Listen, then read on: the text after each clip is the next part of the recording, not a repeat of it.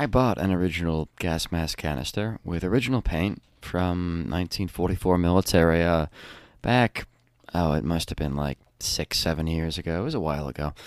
And I used that in the field. The field use really took a toll on the paints.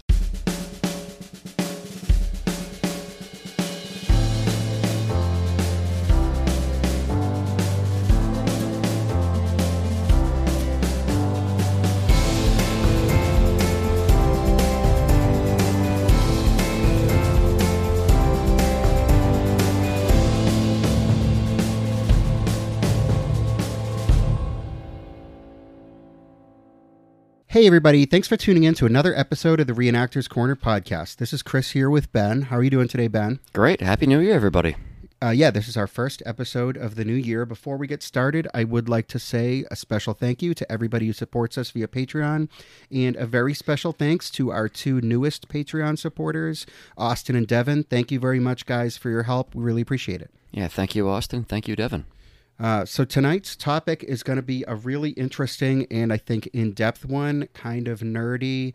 Uh, look, people seem to like these episodes, so uh, we welcome your feedback on it. If you if you think this kind of episode is cool, if you don't think it's cool, either way, uh, you could always reach out and let us know.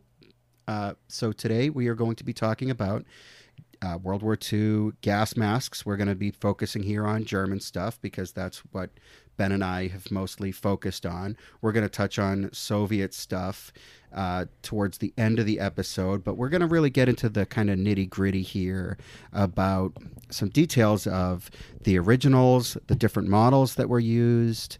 Um, and reenactment application of them, what's available for the reenactor to use, and uh, yeah, there's there's quite a bit of meat here, so uh, let's just dive right in. So first of all, uh, Ben, have you ever actually like used the mask part of a gas mask at a reenactment? I'm straining my brain, dude. I feel like maybe we did some photo shoots, um, or like took some like goofy photos, but no, it's never. Been, we've never done like a gas drill. Um, I feel like the the most we've ever done is like either like a spooky or a goofy photo, you know. Yeah, definitely more goofy, I think, than spooky. Photos. Yeah. What about the reality of World War II? Do you think German soldiers used gas masks in World War II? I mean, in training, sure. I'm like every, every military was terrified of poison gas after the horrors of World War One. That's why every army uh, issued uh, issued uh, issued uh, gas masks. Yeah, I mean, I feel like I feel like there are some accounts from like Sevastopol of the use of poison gas, but um, but uh, there's one memoir of uh, first SS guy. I think his name was Bartmann. You know what I'm talking about, Chris? Uh, vaguely. I, am not really an expert on like the, the use of poison gas. Well, so I, the, I, I, knew you would know more about this than me, to be honest. Thank you. Well, the account uh, basically went as follows. I'm paraphrasing, but supposedly the Soviets accidentally fired a mustard gas shell. And on an open channel, like the local German commander addressed the Soviets and said, "Are we doing poison gas? Like we can we can do gas warfare if if you want." And the Soviets re- replied, "That shell was fired by mistake." And so granted, I mean, you know, veterans' testimony can be faulty, but you know, it does. It sounds like there was a reluctance, uh, you know, of on all sides to to use poison gas in warfare for fear of retaliation. Sure but the Germans at least definitely carried the cans yeah. at the very least. I mean, when you see photographs or footage of uh, German soldiers in combat when they're wearing gear, which is most of the time, the gas yeah. mask canister is virtually always there. Yeah, I mean, they were again, people were afraid, and so it's just like at a moment's notice, whip the thing out. There's this endless uh, reenactor debate that will never end about whether or not they carried masks in the can, and I'm I don't want to take even really like a position on this. It's just too controversial. I don't even want to like touch this with a pole. Um, you know, Ben, I, I think you should also refrain from like making a hard line position on whether or not or to what extent the mask was carried in the can. Sure. I mean, it was army property. I imagine that that actually that under some circumstances disposing of your issue property could get you in big trouble.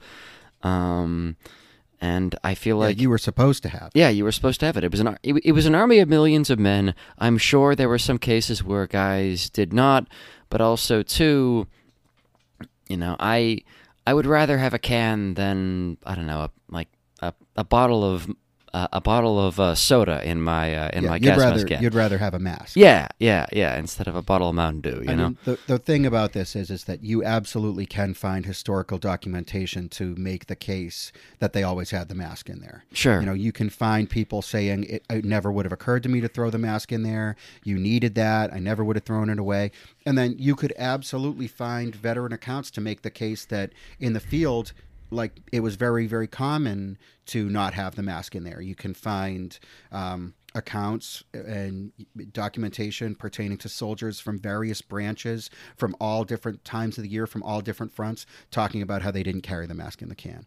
So, you know, that's. Uh, I also uh, generally carry a, a mask in my can Same. just same. because I feel like I have to carry something in there. Um, and, you know, I, I don't know. I think it's cool. And like I say, it is something that German soldiers certainly would have had and been familiar with. Even those guys who didn't carry their mask in the can, they had had that mask at some point. You know, they, they weren't issued an empty can. Yeah, no, I agree on that, Chris. Okay, so let's let's kind of buckle in for the uh, for the real deal detail stuff here. We're going to talk about the first model of gas mask that was used by the German Wehrmacht, which was called the GM30, which was the Gasmaske 30. This came out in 1930, hence the name. Technically, I mean that was under the Reichswehr administration. At yeah. that time, Yeah. and uh, it was that was the type of mask that was in use when the Reichswehr became the Wehrmacht in 1935 and it was made out of rubberized canvas. It came in three different sizes one, two, and three. They were numbered.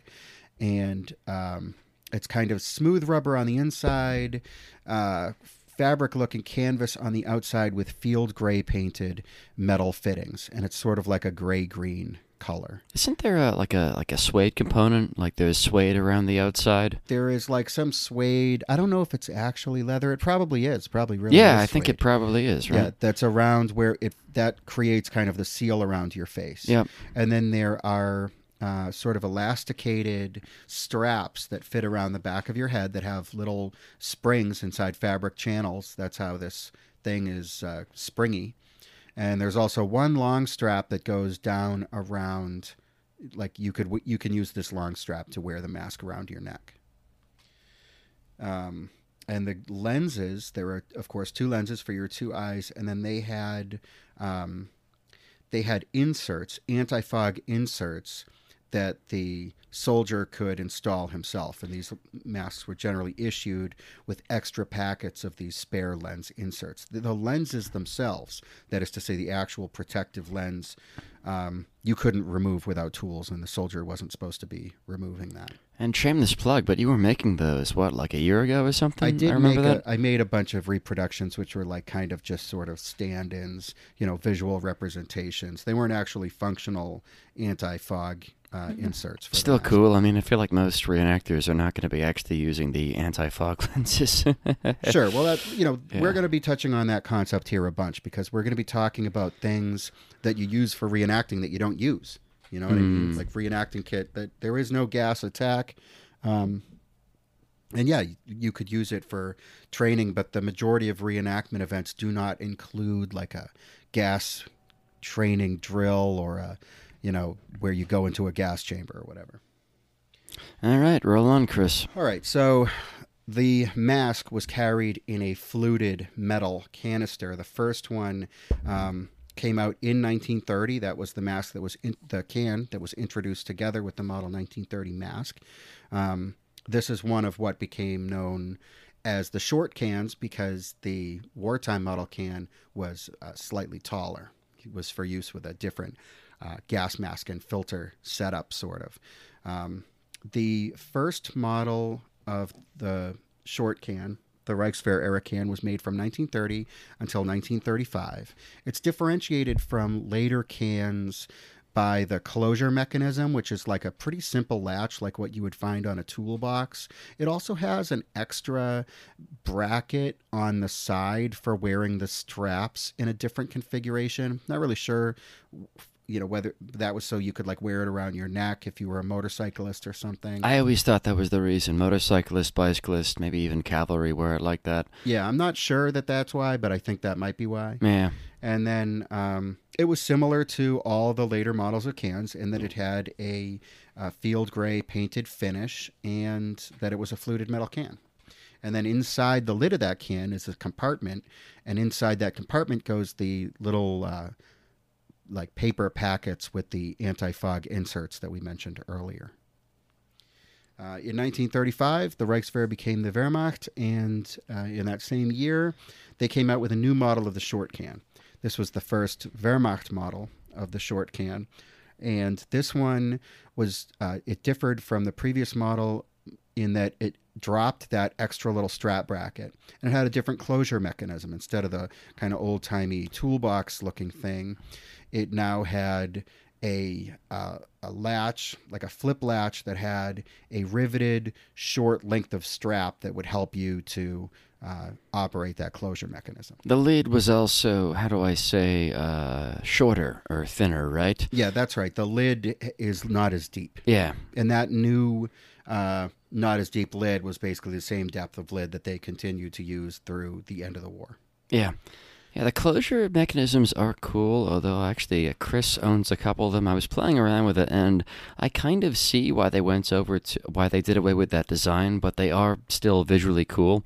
I feel like I mean, they only made these things for a year and they weren't sort of they weren't ramping up like wartime production. So I feel like the 1935 to 1936 style of can is rarer, um, but it's not like super sought after. You can still find them, but again, just not as common. Yeah, one of the things that I'll, I'll mention about these short cans is that the early cans do have like a, a little bit of a different color than the later war cans. It's uh, I believe that the Germans called all of this stuff field gray, but It's it's more of like an apple green. It's closer to what you see the uh, the pre-war helmets, uh, in my experience. Um, and then in 1936, they changed that closure mechanism and they went with a sort of a spring loaded uh, catch mechanism where you pull down on a strap and that releases it. And that's the same closure mechanism that they used Through 45. through 1945. Yeah. Yeah, and that's that's pretty ubiquitous. And they used that short can until 1938. And at that point, uh, they came out with a new gas mask, which we'll we'll talk about in a bit.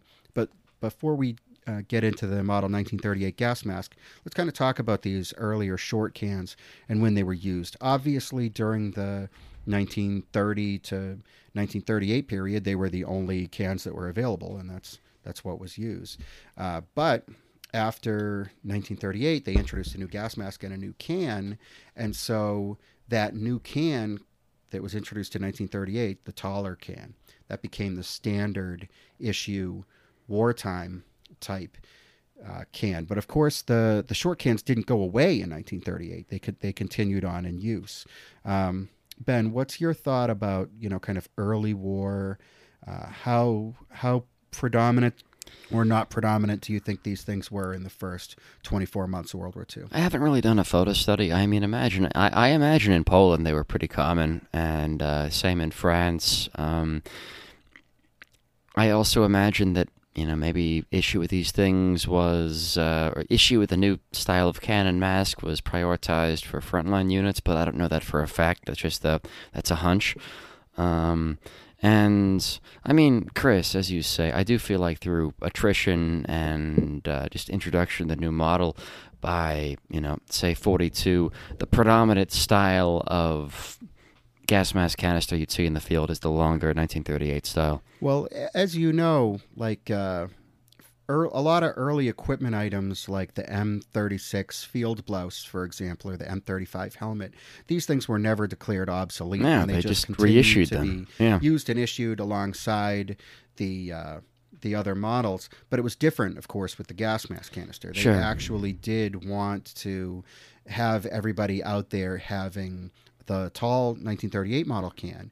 Uh, for the, in, for that reason, it was ordered in April of 1942 that all Field Army units should have the uh, Model 1938 tall cans, while the short cans were to be given to the Ersatzheer, which was the replacement army, so training and kind of very rear area units, units in Germany, um, and also to the Air Raid Protection Service, to the Luftschutz.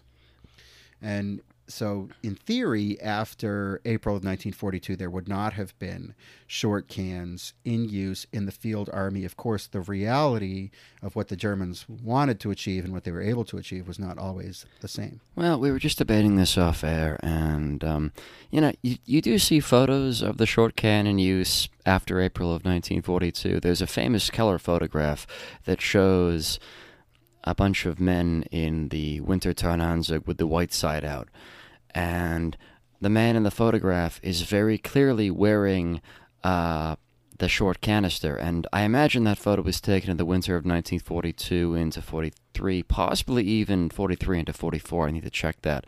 But um, I think they also have like whitewashed helmets.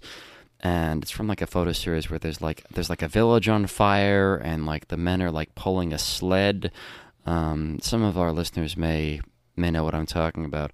But uh, yeah, I think in general, um, after the order was was given, it would have been uncommon to see the short canister in the field. Maybe on some like Landesschützen or Sicherungs units, you would still see them. But again, that's a hunch.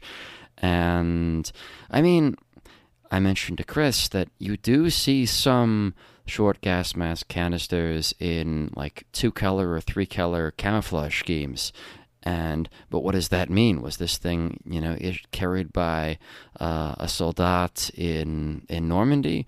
Because Chris pointed out that the three color scheme wasn't theater specific. It could have perchance even been done in training in Germany. So I don't know. Yeah, helmet Chris, collectors call that three color.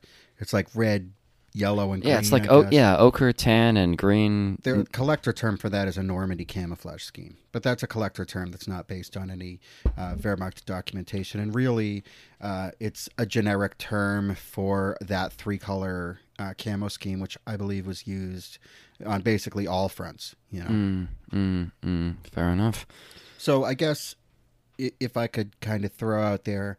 Um, having thrown some facts out there, my subjective opinion is is that if you're doing like a post 1942 combat unit impression, like infantry or anything like it, I think you really need to have the tall 1938 model can. Yeah, I would agree on that. So the reason why they changed the can was it had to do with the the filter. They changed the filter and they they changed the mask. They came out with a new gas mask, the Gasmaske uh, 38 uh, GM38. This was made out of not rubberized canvas anymore. It was made out of rubber, still in the same three sizes, same strap configuration, but um, the, uh, the the eyepieces around the lenses were changed, and um, of course the material was different. And they were made out of both green and black rubber. Both both types were used. That's cool.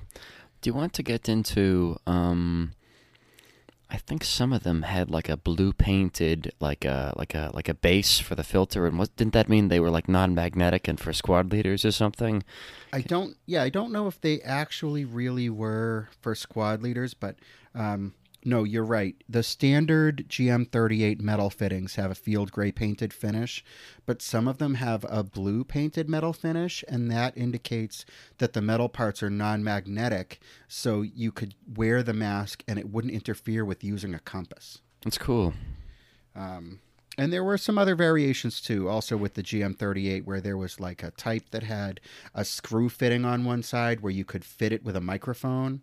Um, the Kriegsmarine used that, but but not exclusively. That's cool. Yeah, I mean there was like anything World War II German. There's a million variations. There were uh, there was like a special gas hood for soldiers that had like a head wound and couldn't wear the mask. Um, there cool. was even this is. Uh, this kind of goes into the speculative realm, but there was like a late war kit that consisted of a filter with a mouthpiece and a clip that would go over your nose uh, as like an emergency gas mask. You know, the- Wild, Yeah. crazy. Yeah, weird stuff. And there's even there is uh, a rubber gas mask can that is known. You know, these things are rare and um, a subject probably worth worthy of further study. I thought I heard somewhere that those were like speculated to be maybe like naval application, but Yeah. again, don't quote me on that. Well, there's and then there's these things continued on in use. Uh, the masks and the cans by a whole bunch of different European nations after World War II. Sure, So Norway do used them. You know, you yeah. yeah, and uh, Denmark used them, and uh, you know you do see um, reused wartime stuff, and they changed parts around, changed paint colors or whatever as Mm. needed. So, um, so it, it's a whole field of study, I guess. You know, from a reenactor perspective, when we look at this tall 1938 can, um, look, there's not too many variations really that I would. There's basically very few in, variations that I would consider to be usable for reenacting. Like the overwhelming vast majority of reenactors just need the standard model that was issued by the millions and millions during World War II. yeah. Uh, they all had a field gray painted finish when they left the factory, even the Luftwaffe ones. They were not painted blue. Um, and they all have that uh, little compartment inside the lid for the spare lenses. There were some very late war modifications that happened. For example, on that little spring loaded closure latch, the stud that, that it latches onto, um, instead of like a machined part, they made it out of a folded piece of sheet metal. And then inside the compartment for the spare lenses, they replaced the, the little wire spring with just a simple metal bar to hold the lenses in. You know, but but look, uh, I can see that th- these little modifications might make a mask uh, canister rather appealing to somebody who's trying to do a 1945 impression. But the reality is that even in 1945, the vast majority of soldiers would not have had the special late war can. Most of those were probably never issued. Most soldiers would have just the standard can as issued from 1938 to 19. You know, as manufactured from 1938 to 1945. Yeah, I mean, this 44 is a sort of aside, but I know we've said this on the show before. I feel like it would have been very, very uncommon for you to be a soldier who would have been issued like all M44 everything. Like most people would have been issued, you know, stuff that had made in 1943 or 44 that was still in depots that was of like a mid-war pattern. Um, like it would be, you'd be very hard pressed to find somebody who's like M44 tunic, simplified belt, ersatz, you know, whatever. Sure. uh, Um, and then, uh, you know, like uh, these cans basically, they just weren't. There wasn't that much variation in them. I mean, there is variation in in shade to an extent. Um, you know, there. But as far as like the manufacturer of the can, there is some. There are some cans that have a D stamped on the bottom, which stood for dicht, and it, those cans uh, originally had or were intended to have a rubber gasket in the lid that would make them, I guess, waterproof. Yeah. Um, a lot of wartime cans were marked with the D, but not all of them. And then some cans have an aluminum inner sleeve, and I'm not sure if they all originally had them, but certainly when you find them today, some of them don't have that inner sleeve. I thought they did away with that to save on aluminum for you know aircraft production. Sure. but uh, I could be off on that. Yeah, but I feel like most you know cans I've seen made up until like 42, even 43 might have the aluminum sleeve, but then after that you don't really see them too much. So these um, cans, you would wear them via canvas straps, and uh, this the straps are a whole other like area of study where they change over the course of the war. Originally, they Leather ends, right? there were some leather-ended ones early, um, and I think there was probably even some leather-ended ones in the mid-war period. Uh, I think that kind of was a manufacturer variation. Also, too, you see like wartime made ones that have like a the end has been coated in like a rubberized material. there was a specific maker that used the three letter code EBD that used a rubberized end on the straps. That's cool. Um, but look, they used a whole array of different colors and different weaves and different textures of webbing. I'm sure that the material composition varied. If you could analyze this, I'm sure that some of them are cotton, some of them are linen, some of them are rayon. you know, I'm sure that there are blends. Some of them are can be shockingly synthetic looking. The later ones, I'm sure they, you know, I think they are synthetic. Yeah. Um, there can some of the later ones that I think are made out of linen or hemp are like wildly crude and look like something that would be, you know, maybe not out of place on like a uh, a Viking warrior or something. You know, it looks like it was made by uh, by a woman with a loom in a hut. Um, and of course, there's variation in the hardware. Early on, they were using aluminum hardware, and then wartime they used mostly uh, steel hardware. And there can be variations in the um, in the little buckle part that like there's a short strap on the bottom that has a little sort of a clip that would clip onto your belt and there's like a whole bunch of different styles of those that you can collect it's really it's really crazy that's cool, dude. Yeah, there. really cool. I mean, if we're just talking about wartime straps, there are olive ones, there are tan ones, there are blue ones, and there are shades of all of these colors. Um, so, having said all that, uh, you would think that from a reenactment perspective, you'd be able to readily find usable straps. Uh, but you would be wrong. so, as far as original straps go, they have become absurdly expensive. The collectors very much desire original straps, a nice set of, you know, no doubt textbook original straps is like a valuable reenact a valuable collecting commodity and you certainly wouldn't want to use that for reenacting because of course these things are most you know a lot of these things have become fragile from the passage of decades as well mm-hmm. Organic materials, they will decay. We've Right, said that before. I well, yeah, and some of the straps, uh, especially the later war straps, I don't. I don't think those things would have lasted very long in field use when they were brand new. To be honest, No, no, no, no, no, no. Uh, Dropping quality, you know. so they there were post-war uh, cans, which we'll kind of get into later, that were used by the post-war German military, the Bundeswehr, and the straps for those cans are around. But um, you know, people will have different opinions about the usability or not usability of these post-war straps. I remember I had a bunch of them, and I I ended up doing away, I ended up selling them or giving them away because I didn't think they were any good. I thought they were like too obviously post-war.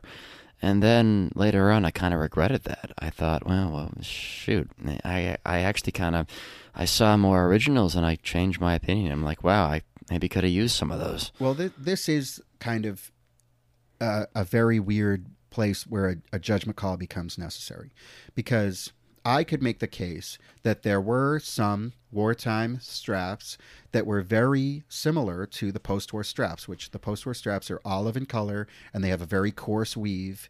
Um, it's like they've got a very visible weave, large, I don't know, thread size, low thread count Mm. not sure how to technically describe this, but it has a certain look. A lot of wartime straps, the early war straps were definitely more finely woven and I would say smoother in general. The post war straps are coarsely woven and rough looking. I mean, uh, the, the post war ones. But there are some wartime ones that look like that. And there are some wartime ones that are the same color. Mm. The problem is, is that when you see the post-war strap, you know you're looking at the post-war strap.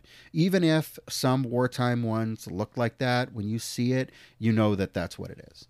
So, you know, to full disclosure here, I have post-war straps on most of the cans that I use. I've chosen ones that look sort of less obvious, less obviously post-war. They are what they are, however. Um, you know, a collector generally wouldn't be fooled by these things. Back when I sort of was more, uh, I was trying to make my gas mask gas mask can as accurate as possible. I got some reproduction straps from Frank Barone, and I believe he used like Swiss webbing, which you know, according to you know some limited research that I did, was like pretty close or as close as you could get to some of like the wartime webbing. I still have that. I think it's cool. Um, I don't know if he still has that or makes those, but um, yeah, I don't really know where to get good reproduction gas mask straps this like today, right now. I just don't. Well, there are a variety of uh, of reproduction gas mask straps that are available today. There have been, as you allude, there have been some great reproductions made, but those may not be available now. Yeah. And there there could be some awesome gas mask strap that we don't even know about. You know, I mean, I'm not pretending that we totally know, but it would be news to me, right, if this thing existed. Um, there are some makers using Czech webbing to make gas mask straps. It's not really the right kind of webbing. It doesn't look correct, in my opinion. Um, there, I actually found a set of straps on eBay. I think it might have come from Lancer Outfitters. That was not bad, really. Um, not perfect, but definitely for me usable. I do use it. I swapped out the hardware. I swapped out, I think, the clip. Um, for an original clip, and I I changed something about the stitching. I kind of tuned it up a little bit, but it I, it certainly works for me. But like I say, I had to make some changes to it, and it was you know not ideal out of the box. Mm. So you know, since we're talking about reenactment stuff, what about the cans? What are the options for a reenactor? If you want to portray a Wehrmacht soldier, you have to have a gas mask can.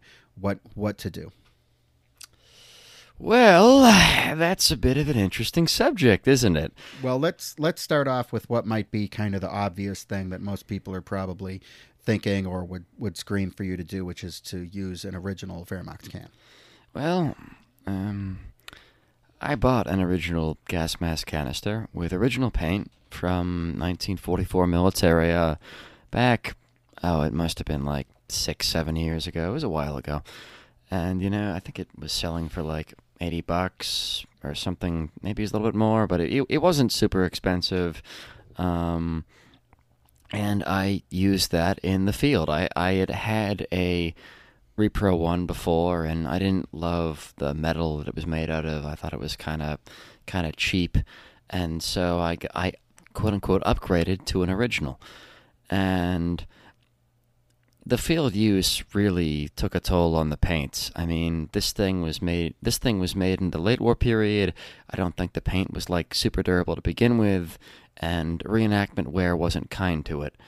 Like I remember there was one event where I went to the D-Day Conneaut event and it started a deluge and I realized to my horror that the Zelt that we had set up was flooding and so myself and a comrade dug a trench around the Zelt eh, in the middle of the pouring rain. Um, but then the trench started to fill up with water. And to save our belongings that were inside, we started bailing with everything that we had. So I was bailing with my Schiffchen cap. And then I thought, oh, I can just use my original gas mask canister. So I'm bailing water out of a trench with an original gas mask canister. Needless to say that after you know all the scraping and the water immersion that's involved in that process, the paint did not fare too well. So yeah, basically I butchered that original that you know original configuration gas mask canister in the name of reenacting and definitely devalued it. Yeah, I, when I started reenacting, the real only thing that I knew of that was a possibility was to get an original gas mask canister with original paint. That's like what everyone seemed to have. And uh, yeah, it rubbed up against my uniform when I was running around. Original paint wore off. I fell on it. I dented it. Um, what really sucks is that the can that I happened to get was an unissued 1945 dated can, which is extremely desirable to collectors and quite rare. And uh, you know, I definitely harmed the value of this thing significantly through my reckless use at the time of this thing. Um, you know, I think, uh, and and I'm talking about this thing was desirable to collectors and valuable, you know, 15, 20 years ago. Now, the value of these things in their original state has become kind of absurd. We've talked about this time and again, Chris, on the show and off, but how many original items have been destroyed or devalued, you know, in the post-war period by reenactors? So many.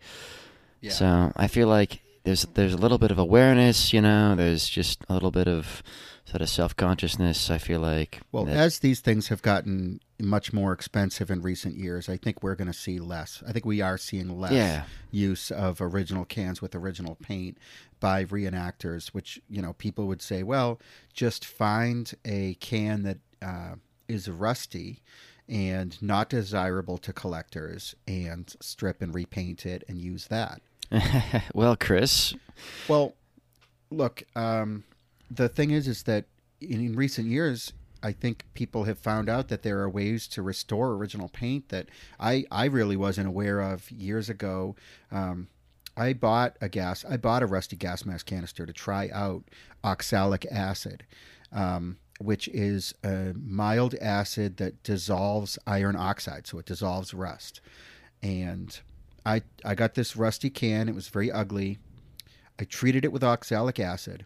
All of that surface rust dissolved, and underneath that rust was gorgeous original paint. Like you wouldn't, but you wouldn't believe this was the same can almost. You know, because it it was so ugly, and after the oxalic acid treatment, it's like beautiful, dis- very displayable, attractive, desirable.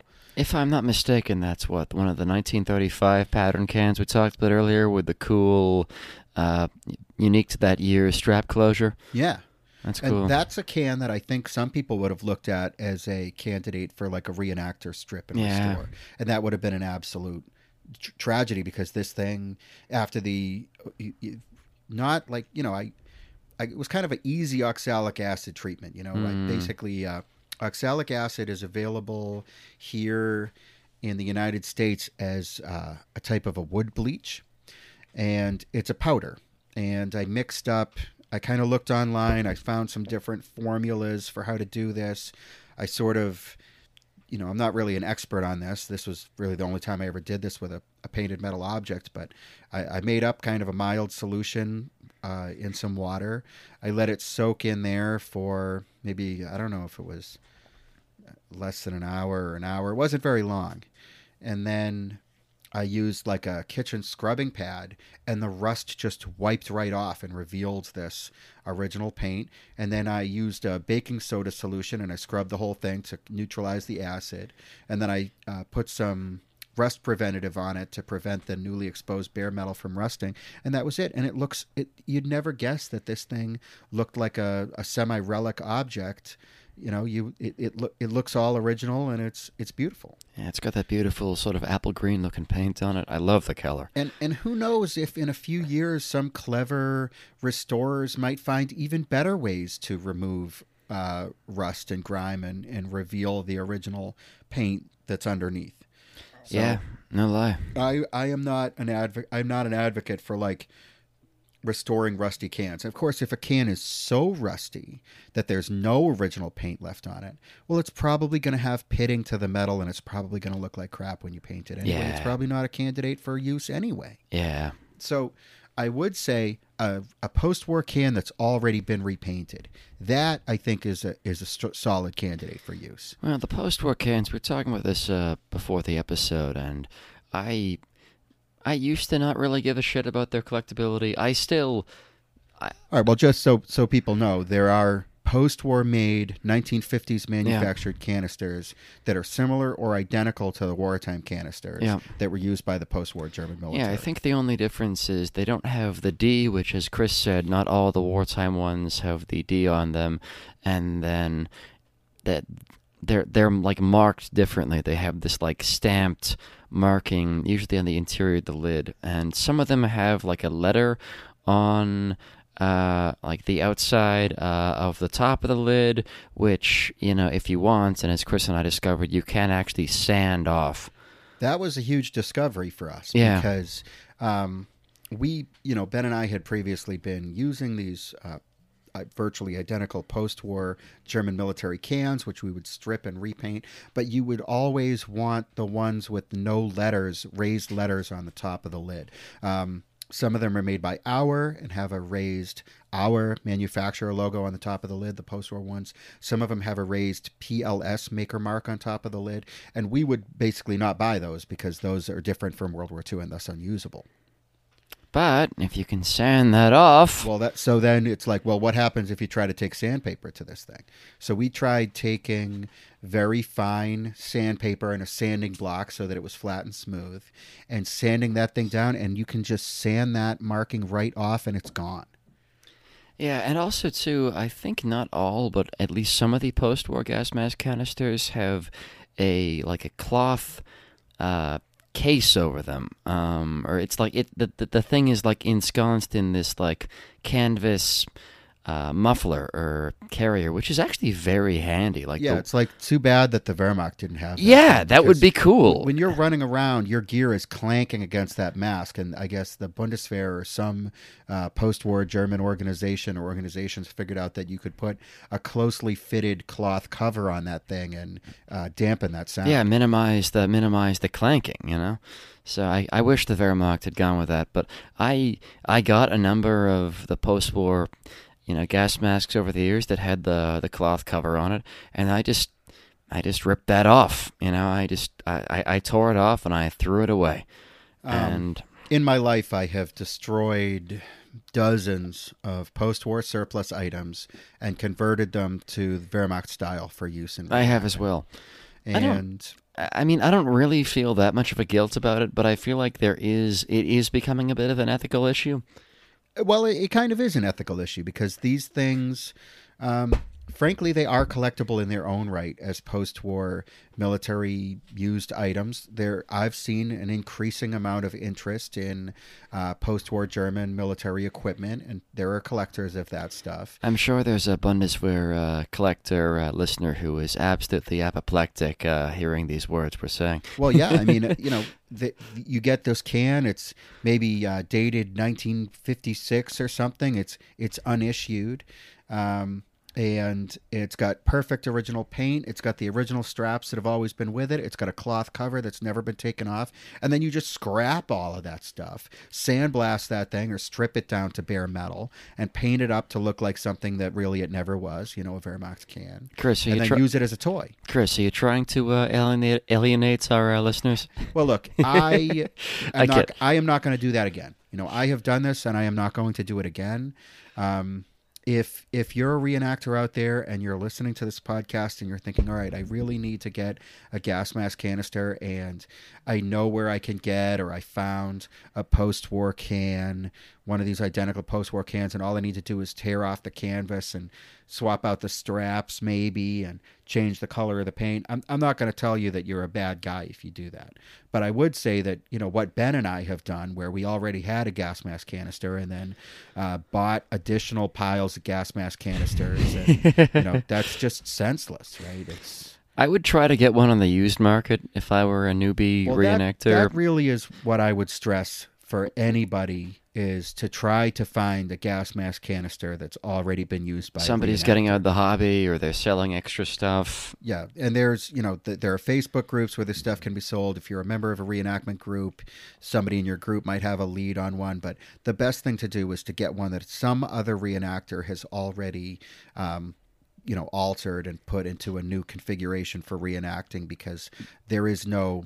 There's you can't, there's not really much that you can do to hurt it. You could still fall on it and squish it, but uh, as far as like historical integrity, once it's gone, it's gone. You know, it's only original once. By the way, I acknowledge that's actually a terrible answer. Like, I think most people want to know, like, the URL, uh, the website where they can buy the correct reproduction. And Well, there are reproduction cans. yeah, Um, you know, I'm not going to lie to you guys. The reproduction cans, most of them, they are kind of visible for what they are at a glance because the the vertical ribs on these fluted cans, on the reproductions, they're often very shallow. Sometimes they're like very, very, very shallow.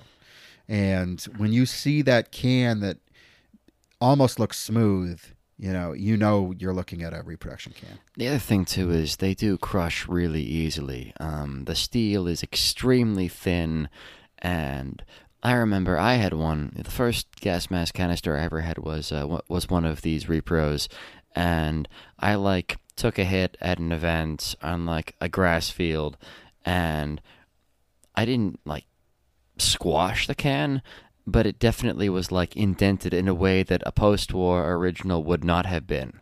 Well, like I like I said, you know, I did fall on an original can and dent it. No, but Um, like I think a lot of a lot of reenactors get the idea that Wehrmacht equipment was withstands was built to withstand the impact of a nuclear bomb, and that's No, this stuff was like look, it's like metal, leather, fabric, bags, like stuff broke, tore, you know, got smashed, and yeah, you can definitely smash an original uh, can, but yeah, there are reproductions out there that are flimsier. my, I will say, look, there, there's I at one time I bought a reproduction can uh, years ago on eBay.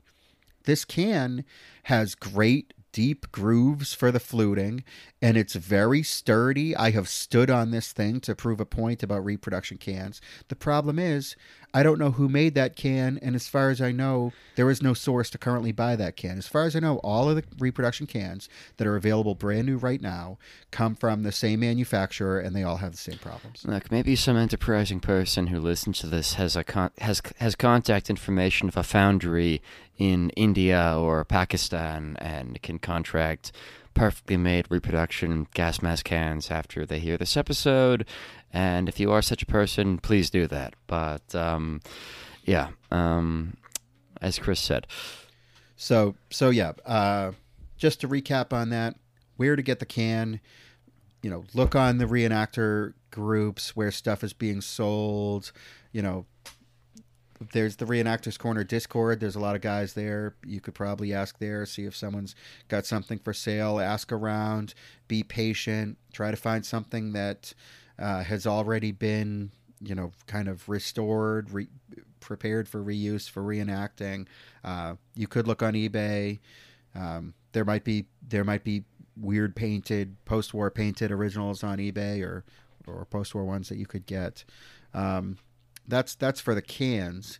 Now the masks is like a whole other issue. Really. yeah, Um, when I started reenacting, you know, back when dinosaurs walked the earth, uh, prior to World War II, you know, you couldn't get a mask because they hadn't even been invented yet. Now, when I when I started reenacting, the uh, everyone like kind of had an original mask in the can. People who wanted to carry a mask carried it. I got the mask that I carried in my can from at the front. I think you could get as many as you wanted for thirty dollars. That is a ship that has well and truly sailed. The mask has now become wildly expensive. For, it sailed and it sunk, bud. You know, the, like uh, the the original Wehrmacht gas masks have become valuable. You know, they're, it's not like a fifty thousand dollar item or anything, but um, it's like you know more than hundred dollars Mm-hmm. generally speaking in the U.S. I know probably there's someone read like uh, listening to this who is thinking, you know, at the local local flea market in Eastern Europe, uh, I could find the masks all day long. Like that's great, but um, where I live, you're probably not going to find a mask cheap at the flea market ever.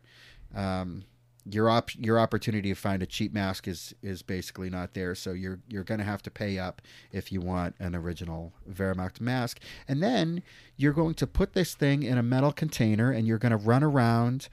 And it's going to be subjected to heat and cold. The sun is going to beat down on the can. It's going to be 200 degrees in the can. And this rubber, uh, I mean, look, rubber hardens over time. The rubber that was being manufactured in World War II, it just doesn't stay supple forever. No. It is going to fossilize. It is going to harden. Your mask may be very supple right now. It may not be supple after a year or 18 months of subjecting it to heat and cold and freeze and thaw and all this other stuff. Never mind if you open the can and subject it to uh, sunlight and, and dust, you know, that has its own problem. So, um, you got to be you got to be considerate of these factors if you want to use an original mask.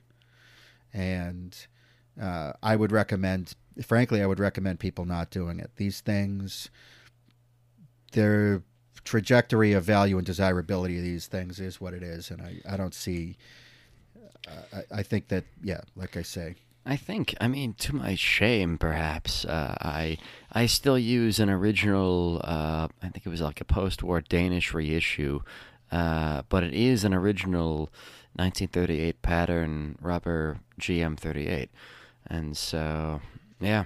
Um, they say uh, I've heard it said that the post-war GM54 gas mask is is good. It's it's similar enough to the wartime ones, but try finding one.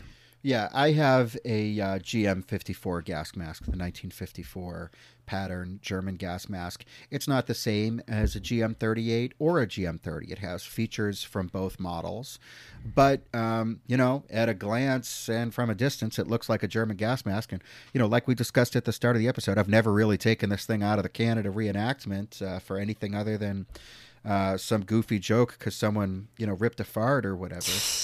Um, so it it serves the job. The weight is there. You open up the can, you look in there. There's a mask in there. Yeah.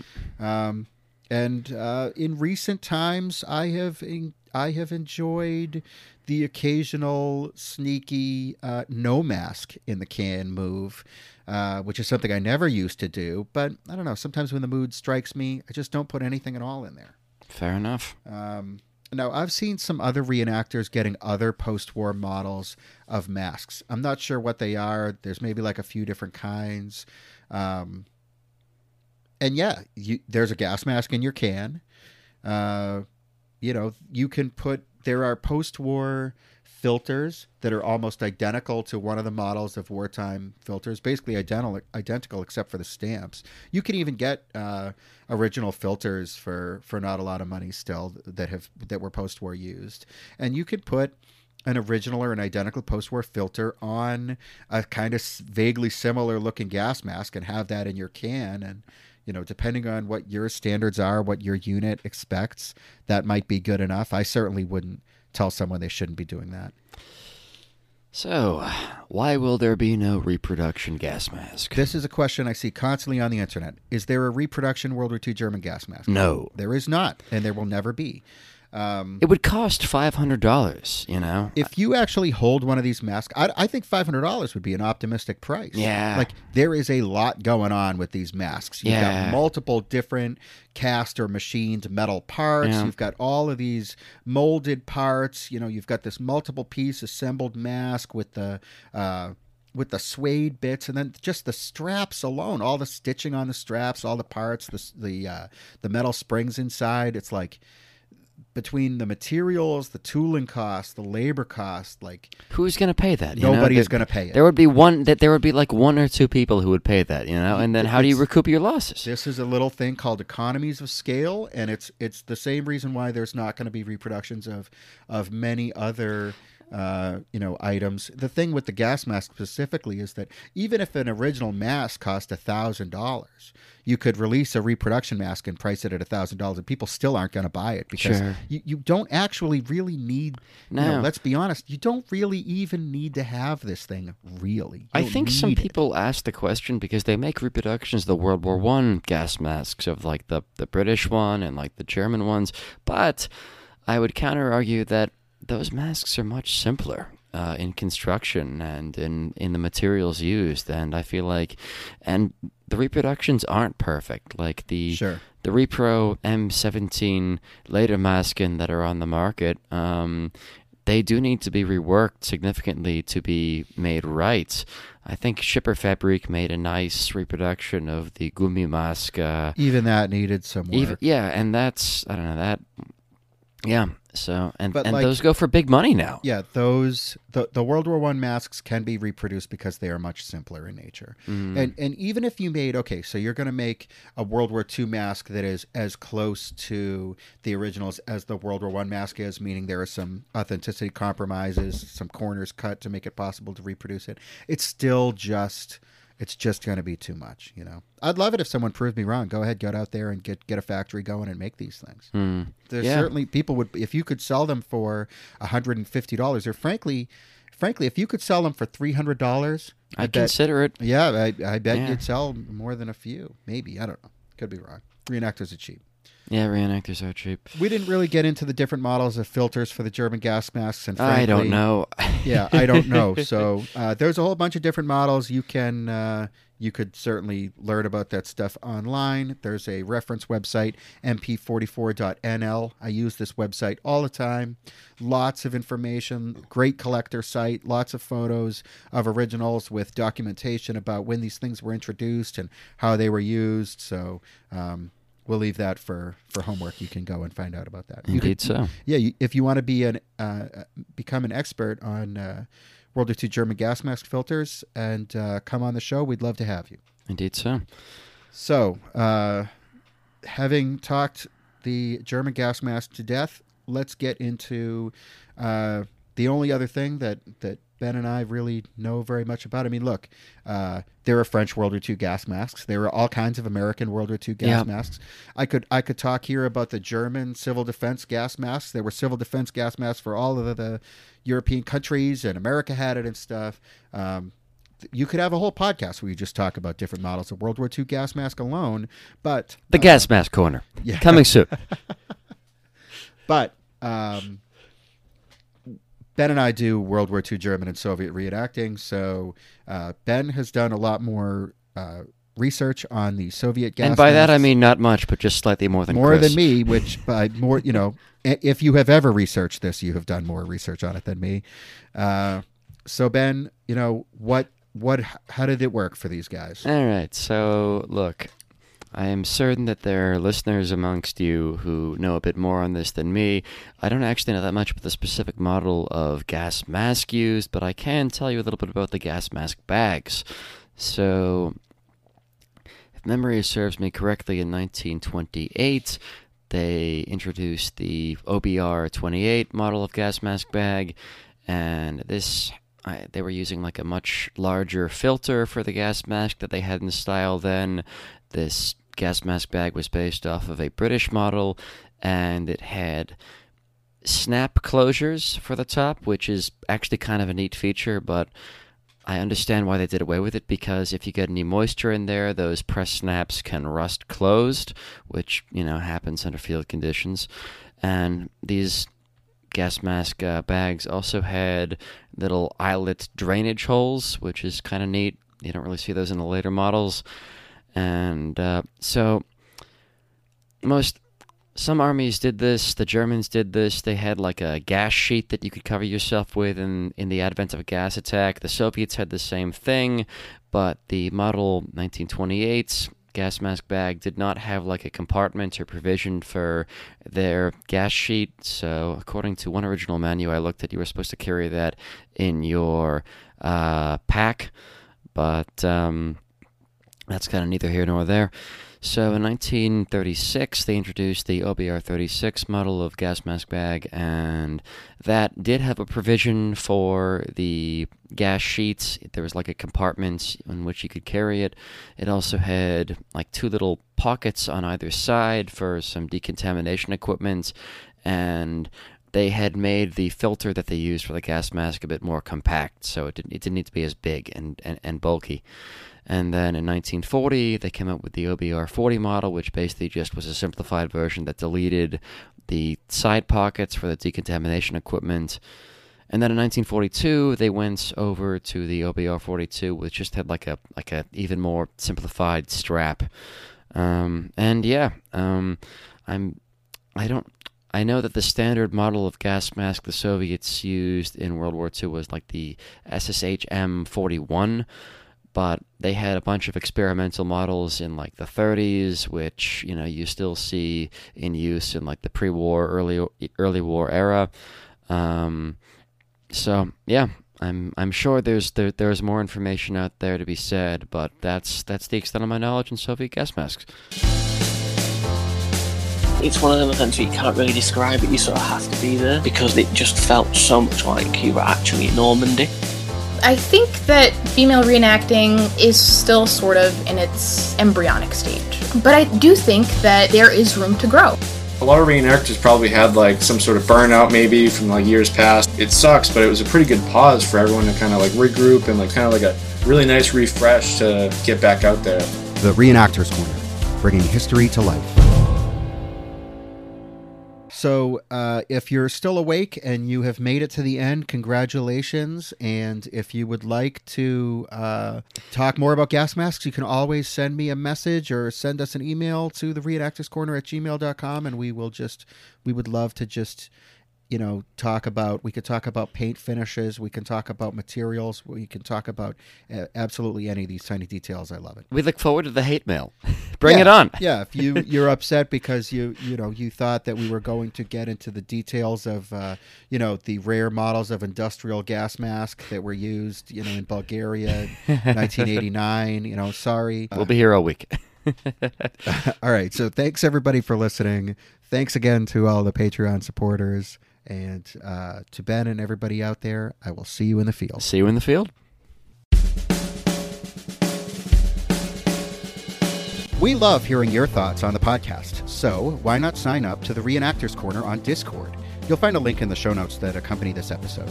And while you're there, perhaps have a think about supporting us via Patreon. Your regular donations, no matter how big or small, really count and help keep us on the air. Thanks to Mike, aka Retroman, for editing the podcast, and we hope that you'll join us here again soon for the next episode of the Reenactors Corner.